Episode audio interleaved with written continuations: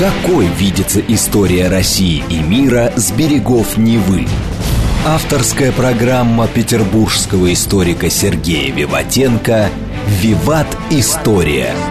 Самые яркие и самые загадочные страницы прошлого, судьбы людей и империй, великие достижения и потрясения от древних времен до современности.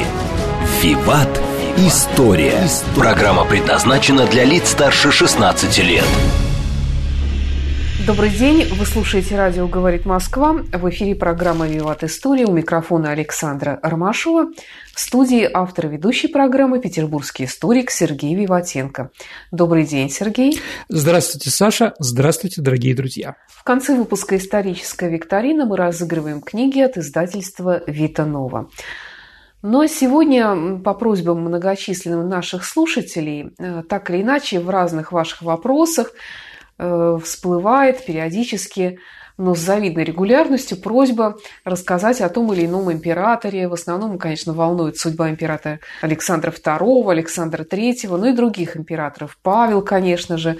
И мне самой лично тоже эта тема очень интересна. И как-то я вот тебе предложила, я говорю, Сергей, а не сделать ли нам про каждого императора по отдельной передаче с такой краткой э, ну, в пределах часа, конечно, который нам выделен на программу, э, исторической справкой о том, чего он добился, что он делал, каким он был человеком, как, какой была Россия, разные мифы, легенды и много чего интересных, ну, разных интересных фактов можно вспомнить про каждого императора. И Сергей созрел наконец-то и решил сделать такой цикл передач – Э, Российская империя, посвященная 300-летию Российской империи. Да, дорогие друзья, такой суп-подкаст. Некоторая тема, которая красной линией проходит. Но мы будем говорить про императоров раз в месяц, не больше. Да, приблизительно да. так. А что за дата, кстати, 300-летия Российской империи? Вот сейчас, дорогие друзья, в конце октября все прогрессивное человечество празднует 300-летие объявления о начале Российской империи. То есть у нас есть юбилей. Ну и юбилей такой сломал, что ли, меня, и поэтому мы как бы немножко возвратились. Мы, дорогие друзья, говорили уже о некоторых императорах, о каких-то не говорили, но сейчас мы попытаемся говорить о том, какая была страна при них, как они оказали влияние, ну и все остальное, что вам нравится. Ну, как-то упорядочить все эти знания угу. Я, кстати, вспоминаю, что как-то однажды я задала себе вопрос, еще когда мы только начинали программу «Виват История». Можешь ли ты перечислить всех императоров подряд российских? Ну, могу, конечно. Да, и Сергей перечислил. А там еще были французские президенты, по-моему. Ладно, ну, ладно. Это уже не наша тема. Да, да, да. Так все-таки что считается началом Российской империи? Ну, тут даже разговора нет что является, естественно, деятельность Петра I.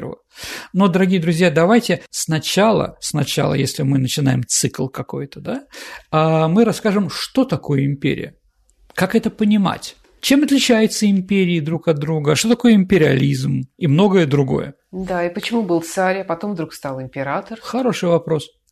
Ну что, Саш, начнем? Начнем. Отлично. Ну, давайте, наверное, скажем, что империя обозначает форму политического сообщества, объединяющей разных народов вокруг одной центральной власти, а не в зависимости от какой, любой другой власти, временной или духовной. Тут вообще не важно. Концепция подразумевает империю, что вот, если мы говорим про Россию, то, наверное, до конца XIX века. Это идея федеральной структуры, охватывающей все народы и всю территорию, которые контролирует какое-то государство. Модель Римской империи, или, как говорили в римляне, Пакс Романа, да, римский мир. Это очень важно для политической философии, да, потому что ну, люди какие там, Данте, Кант, Макиавелли, видели империю и рассматривали ее как способ обеспечения мира – да, на этой территории нету захватнических войн. Внутри страны никто ни с кем не воюет. Для этого существует империя, для этого существует Рим или какая-то другая Византия, которая делает спокойным нормальную жизнь в стране. И это здорово. Но, Саша, в конце XIX века ситуация изменилась. И из внутренних этих паксов, да, мирных вещей, а империя начала завоевывать территории, которые им не принадлежали далеко, и конкурировать друг с другом. Ведь как было хорошо, Римская империя, а рядом какая-то есть у нас империя? Нет ничего. Китайская империя, а рядом тоже ничего. Ну, Российская империя также можем сказать, но не говорим про европейскую часть, а где-то непонятные степи, непонятные там государства, народы. 19 век Германская империя конкурирует с Британской империей. Японцы объявляют о сфере процветания Большой Восточной Азии под их флагом, да? Ну и императорская Россия тоже с этим не согласна с чем-то, да? То есть давайте так, что, наверное, связь империи и интернационализма, который был понятен для всех в конце XIX века, сходит на нет. Ну, наверное, еще сказать, что есть разница. Наземные империи, ну, такие как Рим, как Россия, это, как правило, монолиты. А морские империи, ну, Мехима почитайте там такого, да, а морские империи, такие как Британская империя, имеют более свободные структуры, ну и такие разбросанные территории там, которым там может плыть 6 тысяч километров, ну типа Австралия, понимаете, да? Вот, или Канада. А, как правило, создание империи включает в себя одну или несколько военных завоеваний, которые потом рассматриваются как совместное объединение и судьба. Ну, хорошо, неплохо, да? Верхний и Нижний Египет соединили, да, появляется новое государство. Люди разные. Ну, также можно вспомнить еще что-то такое же, да? Ну, «Семь королевств Китая», например. Почему нет? А на самом деле, дорогие друзья, понятие империи довольно расплывчато, потому что оно не относится к конкретной политической организации. Их нельзя сравнивать, хотя называется так. И этот термин еще описывает также много республик. Например, Афинская империя, да, что это Афины, да, империя, конечно, республика. Также демократические республики, как Французская Третья Республика. А, ну, Российская империя все-таки диктатура царя. Это другой вид. А, вот, олигархия, там, Римская империя древняя, где там руководили Сенат и прочее. Историки разделились по этому поводу. Нету в истории одного мнения. Одни считают, что империя – это любое продолжительно существующее государство, государством власть, контроля одного народа над несколькими народами внутри государства – а другой, другие считают, что это широкая концепция, которая имеет, например, пять черт. Это экспансия, захват соседей, централизация, множество народов, которые объединяются общей политической структурой и финансовой. Ну, еще вера превосходстве. Мы лучше, чем другие. Третий рейх, истинные арийцы. Мы британцы, инглишмен. Ну и, конечно, еще, извините, все империи историчные. Четкое обозначение начала и конца империи. В Российской империи это понятно, да, октябрь 21 года, 1700, а март 17 года. Слово «империя» от чего произошло это слово? А слово «империя» происходит от латинского «империум», обозначающий власть консулов, а затем политическую структуру Рима. Это где-то примерно 31 год до нашей эры впервые появляется. На протяжении многих веков термин «империя» применялся к государству, которые считали себя наследниками Римской империи, Например, Восточная Римская империя, империя каролингов, Священная Римская империя. То есть это совершенно разные государства, но все называют себя, потому что у них был прототип. Какое отношение имеет к этому прототипу, это спорно, но они все так называли. Но империи могут принимать разные формы. Традиционно они основаны на власти могущественной монархии, осуществляющей потомственными императорами – Исторически большинство империй является продуктом военных завоеваний. Монархия или олигархия, которая стоит во власти этих империй, расположена на первоначальной территории продолжает доминировать уже во всех других местах. Ну, понятно, что латиняне, да, которые руководили Римом, Рим потом стал более широким, да, и Африка, и Азия, Пиренеи, и Галия, ну вот, но все равно латиняне были какой-то элитой. Понятно, что в Итальянской империи, которая была основана при Муссолини, а вот главные итальянцы, но там король играет второстепенную роль в Италии. Главное – Дучи, да? вождь итальянского народа Бенито Муссолини. Поэтому разные вещи. Вечная проблема всех империй, Саша, наверное, сохранение баланса между окраинами и центром. Поэтому всегда в империи необходимо учитывать интересные местные элиты и в то же время не давать им усиливаться ну тоже понятно, усиливаться будет сепаратизм. Это ни к чему. Разумеется, такой баланс э, вечно быть не может. И когда-нибудь это заканчивается. В худшем случае империя распадается на мелкие осколки, после которого долго, происходит долгий период междусобиц. Или они совсем исчезают, или находят спасение в недрах других империй, соседи доедают. Допетровская Россия осознавала себя единственной носительницей всемирного православия. Сергей, а вот в России в разные времена какие были идеи касательно империализма? Давайте так. Империи. Империи. Империи. Давайте, дорогие друзья, все равно как это называется. До Петровской империи, царство, да? Это тоже была империя, многонациональное государство большое, да? До Петровская Россия осознавала себя единственной носителем вселенского православия. На этом она строилась. Советская империя, Советский Союз, трамплином для всемирной коммунистической диктатуры. Да? А императорская же Россия в 18 начале 20 века позиционировала себя именно как одна из ведущих европейских держав. Да. Хотя со второй половины 19 века, конечно, там звучали панславянистские идеи, паназиатские лозунги и так далее и тому подобное. Если вы помните славянофилы, они говорили, что долг России – защита не только славян, но и всех плебеев человечества. А ну, такие, как Константин Леонтьев, да, любимый философ нашего президента, да, или Эспер Ухтомский, провозгласили, что будущее России в Азии – то есть в разное время. Сергей, мы уже употребляли тут слово империализм, а что это такое? Ну, давайте так, не надо путать империю с империализмом. А империализм – это марксистское понятие, обозначающее высшую стадию развития монополистического капитализма. Вот, империализм как движение империи там куда-то, ну да, наверное, так можно назвать. Ну, скажем, когда у нас появляется империализм? А когда был открыт новый свет во время великих географических открытий.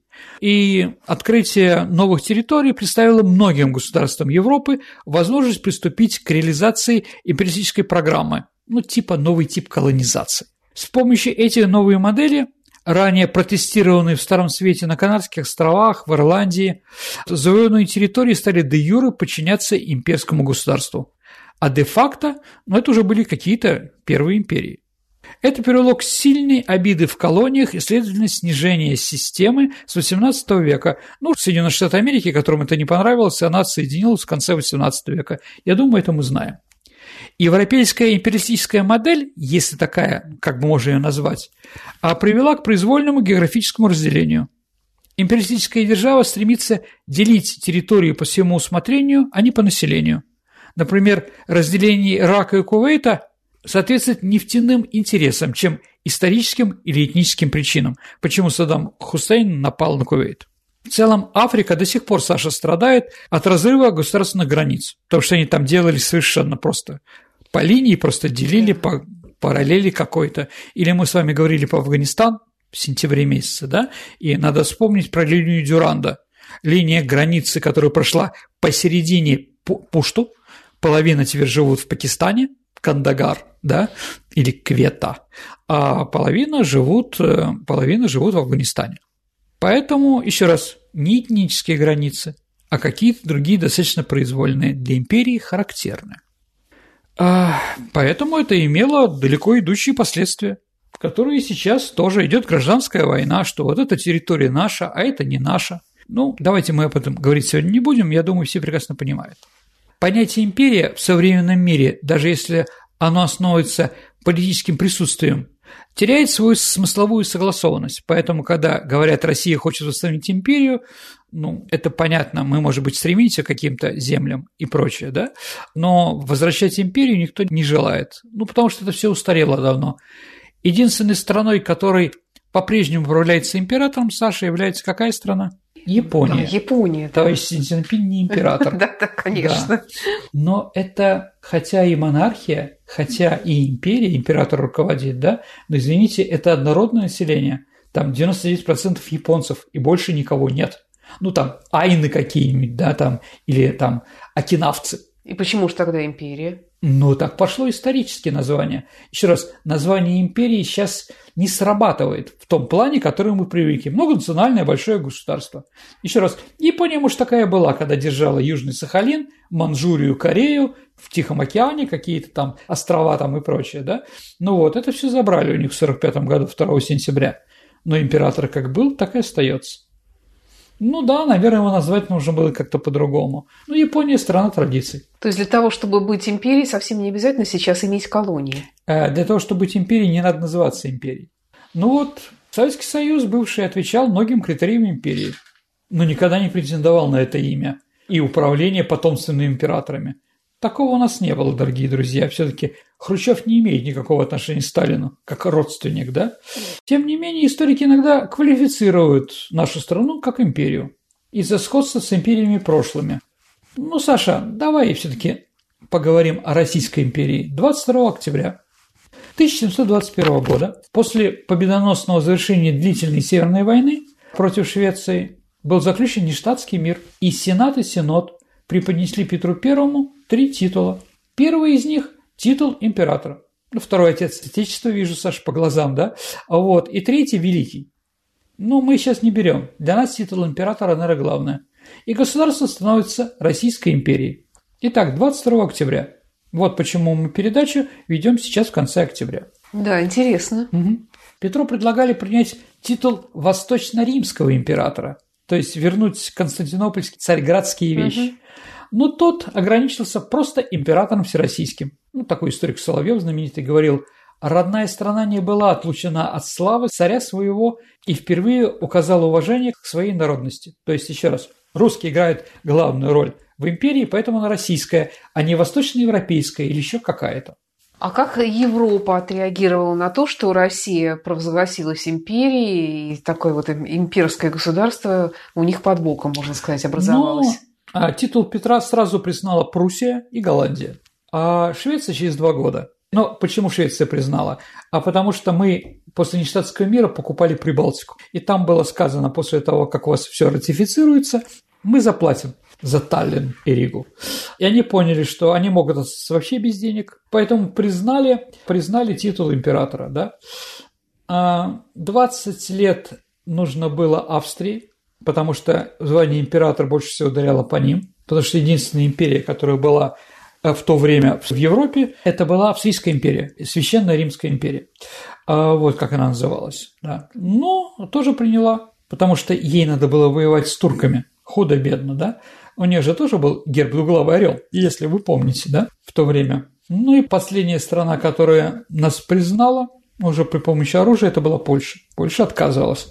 Почему? А всем было понятно, что мы потребуем нашей земли, которая сейчас находится в Речи Посполитой. А так ли нужно империи и ее признание? Ну, в общем, наверное, первым императором, да, нужно как-то, да, инициироваться, какая-то инициация должна быть. Нет, это не очень нужно. Поэтому президент Центральноафриканской республики Бакаса или император Бакаса, как он себя потом назвал, это все равно. Он все равно оставался людоедом. Ну, да ладно. Почему именно в это время Россия решила заявить о своем новом статусе? Ну, на мой взгляд, я так думаю, Саша, это не значит... Это было формальным моментом. По сути, империя России была еще с XVI века, с э, Ивана Грозного. А даже русское слово «царь» – упрощенное произношение латинского «цезарь» – «кесарь», одного из титулов римских императоров, что было понятно. Но постепенно он утратила связь с Римом, стал обозначать просто правителя. И Петру надо было искать новое слово, потому что такое «царь» было непонятно. Поэтому император, ну еще это европейское слово, надо понимать. Все-таки Петр I, Петр Великий, первый, кто сказал, что наше будущее – это Европа, что мы европейцы. Поэтому европейская мода, европейские законы и многое другое. И император. Государь-император. Угу.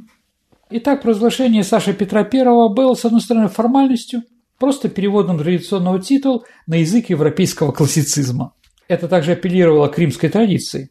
Ей же соответствовал другой титул, о котором мы говорили – «Отец Отечества». Так тоже называли только римских императоров. Вот, то есть мы в этом отношении повторили. С другой стороны, как я уже говорил, это была претензия на вступление в клуб европейских держав. То есть мы не просто азиаты, которые сотрудничаем с Европой, а мы часть Европы.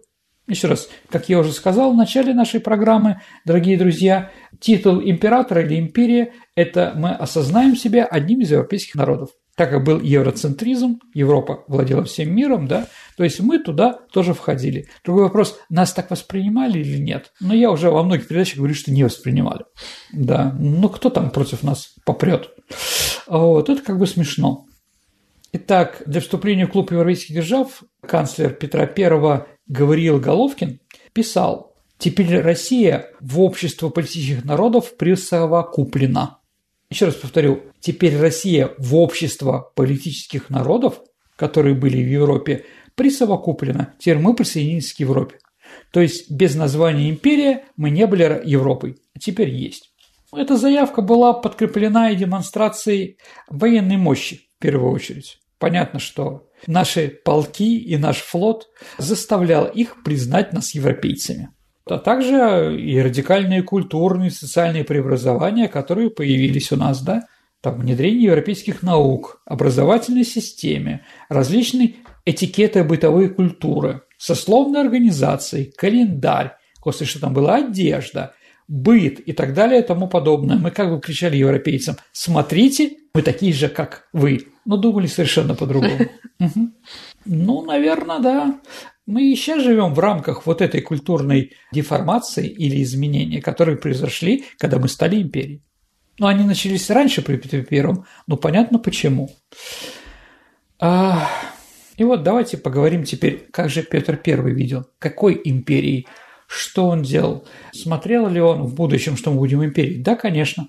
Давайте возьмем несколько законов, которые Петр I пытался сделать нас европейской.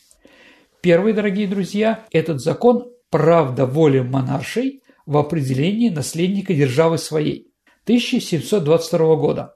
То есть, еще раз, это закон о том, кто может быть русским императором.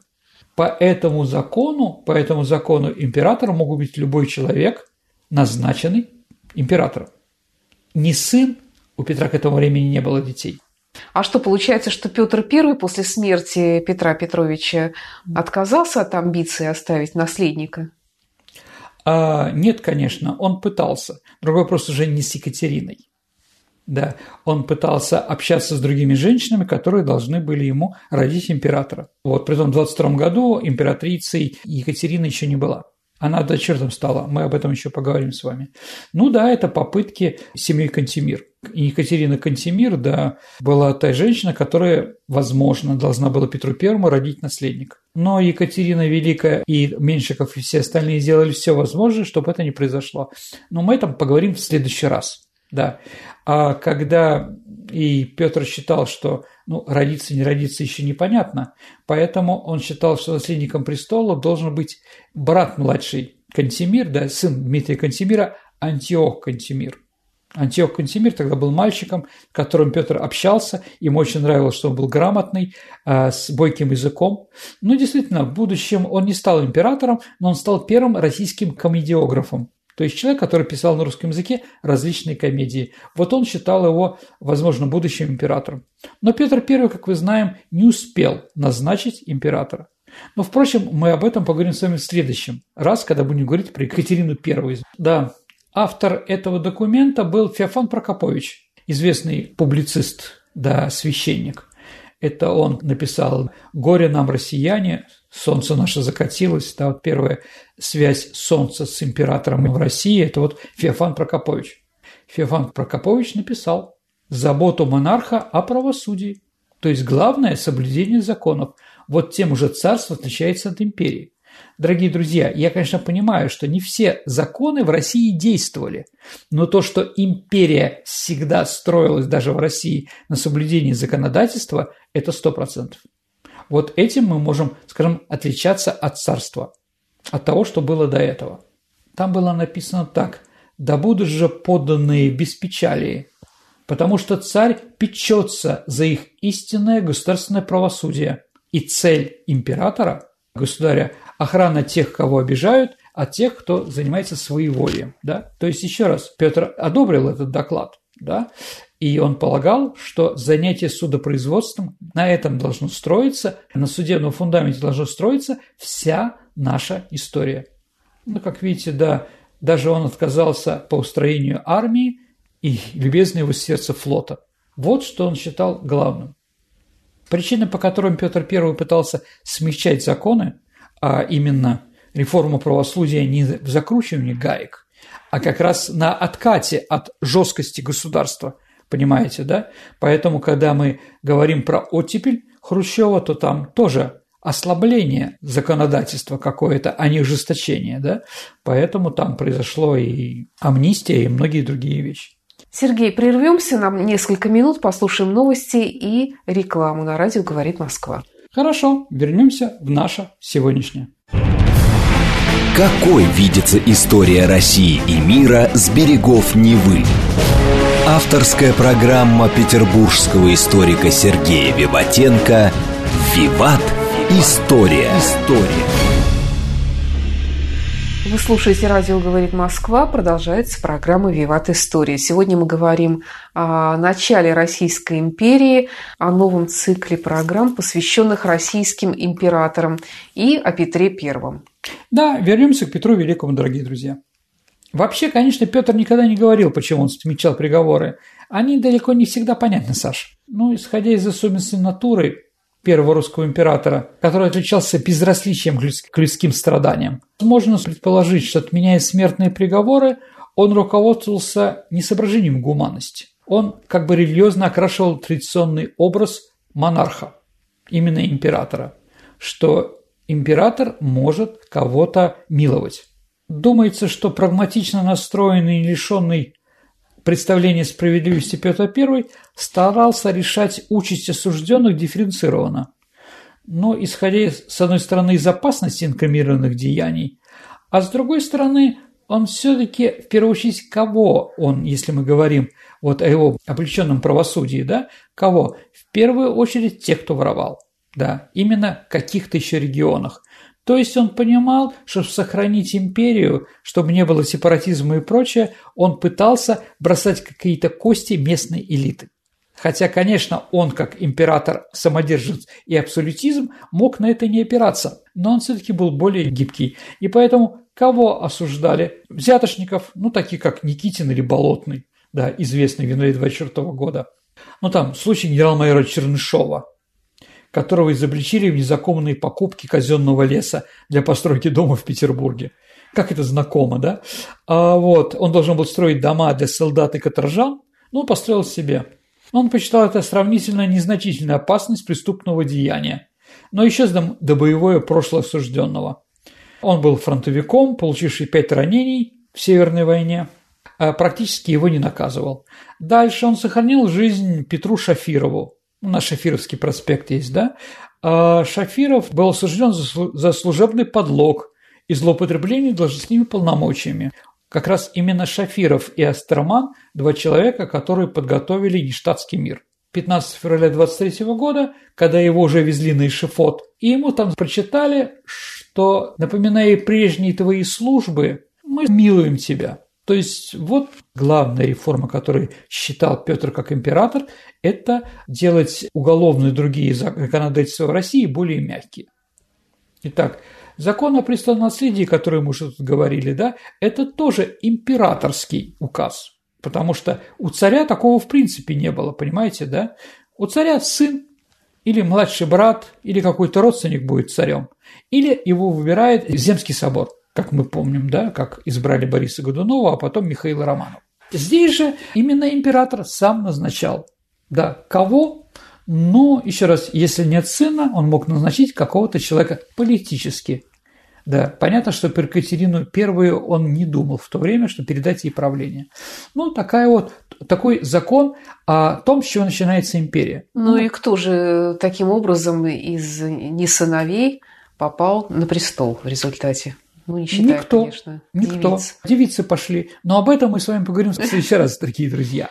Ну и третье еще. Империя – это ритуалы. Мы даже должны отличаться чем-то от бывшей властью, да? Ну, там, формой там какой-то, а, праздниками, которых не было, да? А, ну, пример там, я не знаю, там, э, каждый год незадолго до Пасхи а Петр I вел петербургский праздник. Комендант Петропавловской крепости приезжал на лодке во дворец, наполнял кубок Невской водой и вручал императору.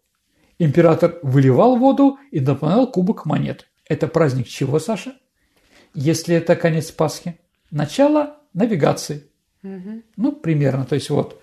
Дальше фейерверки. Это тоже вид празднества, которых не были при папе, брате, сестре или еще кого-то. Знали у нас о салютах? Ну, конечно, знали. Притом мы еще смотрим на Китай – одной части своей территории, да, которые мастера этого, да. Но в то время, да, Петр вводит праздники определенные, притом это праздники не для элиты какой-то, это праздники для всех.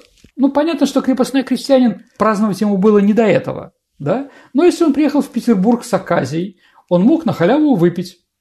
Ну, Петр Первый там, да, мы уже об этом говорили, еще раз повторяю, да, окружал с всех сторон летний сад, и все, кто там были, обязаны были выпить за здоровье императора, да там кубок, да, кубок был там с двумя орлом, и вот они все пили. Отказаться было невозможно, там стояли еще солдаты Преображенского полка, которые просто били и мужчин, и женщин, если им по каким-то поводу отказывались.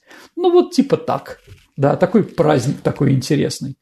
А дальше праздники, там, Дни Победы, на Неве впервые флот представил там, да, в кильваторном строю как праздник именно после окончания Северной войны. То есть Петр правил на первом корабле, ну, сейчас это тоже так делают, да, на первом корабле был э, поставлен ботик Петра Первого. Вот они приезжали там, мы столица, морская столица нашей страны, поэтому, пожалуйста, да. А вообще статус города как столицы, это тоже пришли при Петре Первом. Да, на 9 лет раньше, чем появилась империя, но это даже не важно. Даже не важно. Не случайно, наверное, столицей империи появляется другой город, не Москва. Разные причины, мы об этом говорили с вами достаточно часто. Ну, повторим, да, другая страна, другие столицы поэтому. Поэтому сначала какой город стал столицей, Сашенька? Таганрог. А, Таганрог же, да. Ну, понятно, да? Еще раз, неважно, в болоте он находится, не в болоте, главное, что не Москва, и главное, что у моря. Поэтому Таганрог, Рига, ну а как не получилось, то Петербург. Извините, ну не получилось. А, ассамблеи. Это тоже вид, да, которого в России до этого не было. То есть, дорогие друзья, еще раз, империя подразумевает, что мы стали европейской страной. Это в первую очередь. Поэтому царь все равно, что хотел, то и делал. Ну, царь-батюшка Петр Первый. Да. Император он или царь, или еще какое-то другое название. Это не важно. Все равно все держатся у него в руках. Ну, получается, что все эти изменения сводились лишь к таким вот внешним изменениям, то есть принятие западных традиций, в общем, введение да. новых каких-то новых своих традиций, правил. Давайте так, все-таки одно, одно это отличалось, а именно многонациональность элиты нашей страны. До этого у нас были только русские бояре, примерно с бородами-лопатами. Да. А теперь Петру все равно какой-то национальности. Он как бы говорит, ребята, мне все равно, кому ты веришь, в Магомета, римского папы, или ты лютеранин, или иудей, да? Ну, лучше, конечно, православный, но переживем да, переживем. Главное, главное, чтобы ты работал на нас, работал на страну. Да? Ну, а были ли примеры таких национальных? Сашенька, ну, если говорить про Петра Первого, я скажу позже. Ну, давайте посмотрим, кто у нас главные герои и военачальники. Багратион грузин. Ну, да. Милорадович серб. Ларис Меликов, армянин, ну, там Баграмян еще, да. А дальше, кто там? Э, Паскевич, украинец. Там, я не знаю, Рокоссовский, поляк, да. А я приведу пример, чтобы было понятно, дорогие друзья, но этот пример очень характерный. В 1910 году в Российской империи 12 ингушей были генералами. На 100 тысяч ингушей это большое количество, просто зашкаливающее. То есть, еще раз, неважно, кто ты, лишь бы был героем. Ты принимаешь нашу власть, петербургского императора, да, полностью, поэтому мы закрываем глаза на все, лишь бы был бы нам верен.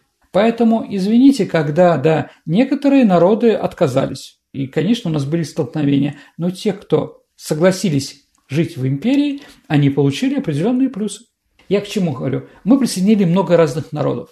Но один сказать, мы рядом не сядем с этими русскими, русской империей, мы будем все равно отличаться от них и будем с ними всегда бороться.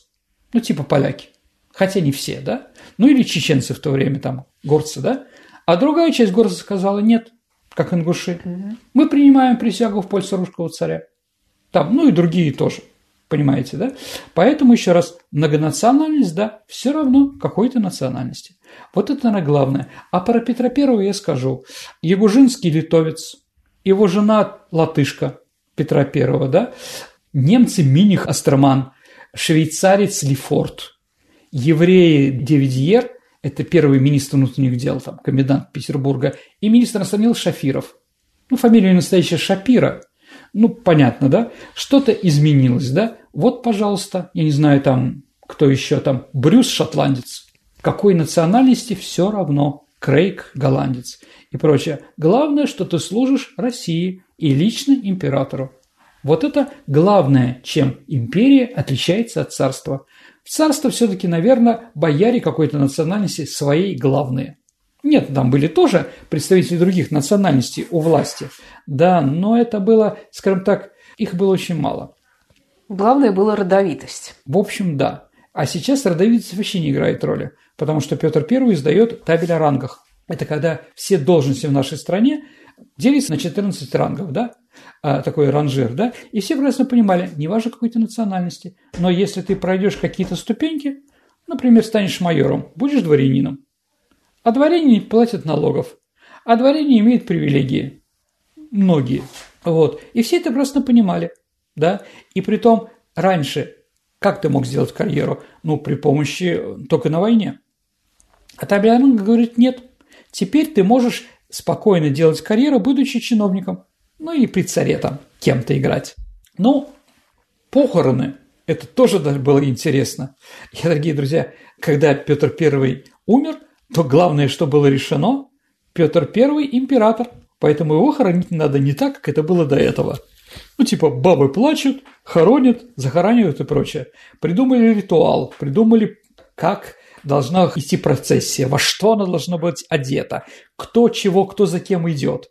И самое главное, а чем отличается могила императора от царя? Она не должна быть в земле, сказали сначала. Поэтому Петр лежал в открытом гробу еще не до конца построенном под навесом Петропавловской крепости, да, в нижней части гроба, да, лежал при всех. Но еще раз, это вот как вот революционеры, да, придумывали новые какие-то традиции. Что-то осталось, чего-то нет. Но остался, например, дворец бракосочетания, как праздник. Согласимся, что в царском во время империи таких праздников не было. Сейчас в Российской Федерации, ну и в других странах бывшего Советского Союза дворец бракосочетания существует по-моему, никто не отменил его как таковой. Вот, поэтому такой праздник, да, поэтому главный, наверное, во время бракосочетания именно это, а не пойти в церковь. Хотя по-разному бывает. Вот, да. Различные ритуалы. Ну, что еще появляется? Появляется наградная система. То есть еще награждает при помощи разных орденов. До этого практически не существовало. Ну вот, первый орден был Андрея Первозванного, а, ну вот первый императорский орден – это орден Александра Невского. А, кстати, кто ввел вот эту нумерацию? Вот Петр Первый, да? Петр стал императором и назвал себя Петром Первым. Ну, как это, приказал Сенату, чтобы его так называли. И на монетах били П с единицей, да? Это вызвало страшное возмущение православной церкви. Да, ну если бы он назвал себя Грозным, это мало бы смутило старое боярство. Но прозвище на французский манер, да, по мнению бояр – а не заводила всех предков царя на уровень язычников и унижала их. Вот. Ну вот Петр I сделал такие реформы. Вспоминая Петра I как императора, хотелось бы, конечно, вот согласно тем пунктам, которые интересуют наших слушателей. Например, э, ну, у нас, конечно, было несколько передач про него, и не так давно была одна из последних, но, тем не менее, э, Петр Первый именно как сильная личность, вот каким он был, почему он стал именно таким? Давайте так. Э, ну, власть неусильного человека всегда могут отобрать. И его, конечно, учила жи- жизни его самого с детства. Ну, что было вокруг него в детстве 10 лет? Два стрелецких бунта. Попытки, попытки его сестры его свести до могилы. Да, и многое другое. То есть заговоры все время заставляли его делать сильным. С другой стороны, он прекрасно видел, что элита государства было неинтересно эти реформы. Таите, гаите, нас и здесь неплохо кормят, понимаете, да? Поэтому только сильный человек мог сломать, да? Как сказал один человек, э, Петр поставил Россию на дыбы или на дыбы. Как читать, где ставить mm, ударение? Да. Я думаю, не случайно. Именно, давайте так, без личности Петра I эти реформы половина было бы невозможно.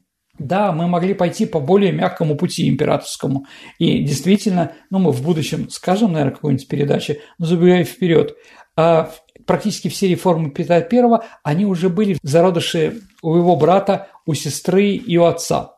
То есть появляется там новая армия, солдаты, драгуны появляются, гусары, например, флот появляется. Но это был один корабль «Орел». Понимаете, да? И таких полков было мало, все остальные стрельцы, да? То есть, да, действительно, при помощи реформирования, а не революции, мы могли все это сделать. Но Петра было мало времени, он считал, что надо делать это сейчас. Без эм, выхода в море, без Невы невозможно было будущее страны. Поэтому, может быть, он так жестко. Поэтому люди устали от войны, э, с Северной войны со Швецией, и многие требовали заключить какого-то мира. Но Петр заставил 21 год воевать. До этого мы столько никогда не воевали. Это было очень жестко, с большим количеством налогового бремени. Много восстаний было против него, но Петр I, благодаря сильному характеру, победил, и мы победили шведов. Как изменились границы при правлении Петра I ну, российские? Ну, давайте так. Если мы говорим про Европу, мы получили, мы вернули назад реку Неву, Карельский перешеек и город Выборг. Ну, Выборг нам никогда не принадлежал, но теперь принадлежит, да? А вот. А дальше мы получили Эстонию всю и Латвию без Курляндии. Да, то есть вот какие, земли мы получили благодаря Северной войне. Дальше, во время войны с, э, с Турцией мы сначала захватили Азов, построили там Таганрог, но после прусского похода мы все это потеряли. А успешно еще была война с Персией, по которой мы присоединили к себе Баку, Дагестан и южный берег, и южный берег Каспийского моря, Энзили и Решт. Это иранские города современные, то есть это в Иране находится. Но из-за того, что там жуткий климат, интересов там каких-то не представляли, там лихорадка, э, солдаты умирали от этого в первую очередь, а не от персов. Поэтому решено это было вернуть. То есть, да. Ну, так или иначе, да, какие-то эти земли тоже. А дальше мы окончательно встали на Камчатке. Какие-то границы четкие были проложены между Китаем начали продвигаться на юг из Сибири, Тобольск, Красноярск, потом там, я не знаю, там, но это немножко попозже, но все равно смысл, да, эм, в районе Оренбурга стали строиться и прочее. То есть мы потихонечку, э, потихонечку начали, э, скажем так, укрепляться на, в Азии, в Средней Азии и на Дальнем Востоке. Э, забегая вперед, э, при каком из императоров э, российские границы были самыми широкими?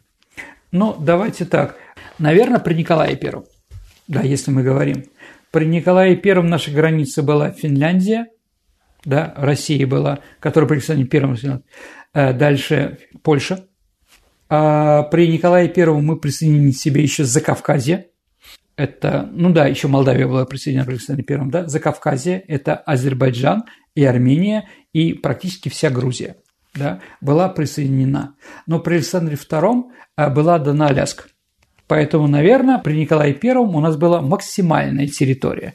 Другой вопрос, что было уже понятно, что все это мы не осилим. Хотя пытались сделать и желтую Россию. Ну, типа в Манчжурии, это безобразовская клика. Возможно, мы когда-нибудь сделаем про нашу политику на Дальнем Востоке какую-нибудь передачу. Вот такое. Еще раз, чем мы отличаемся от французской или английской империи? Тем, что те морские державы, а мы сухопутные.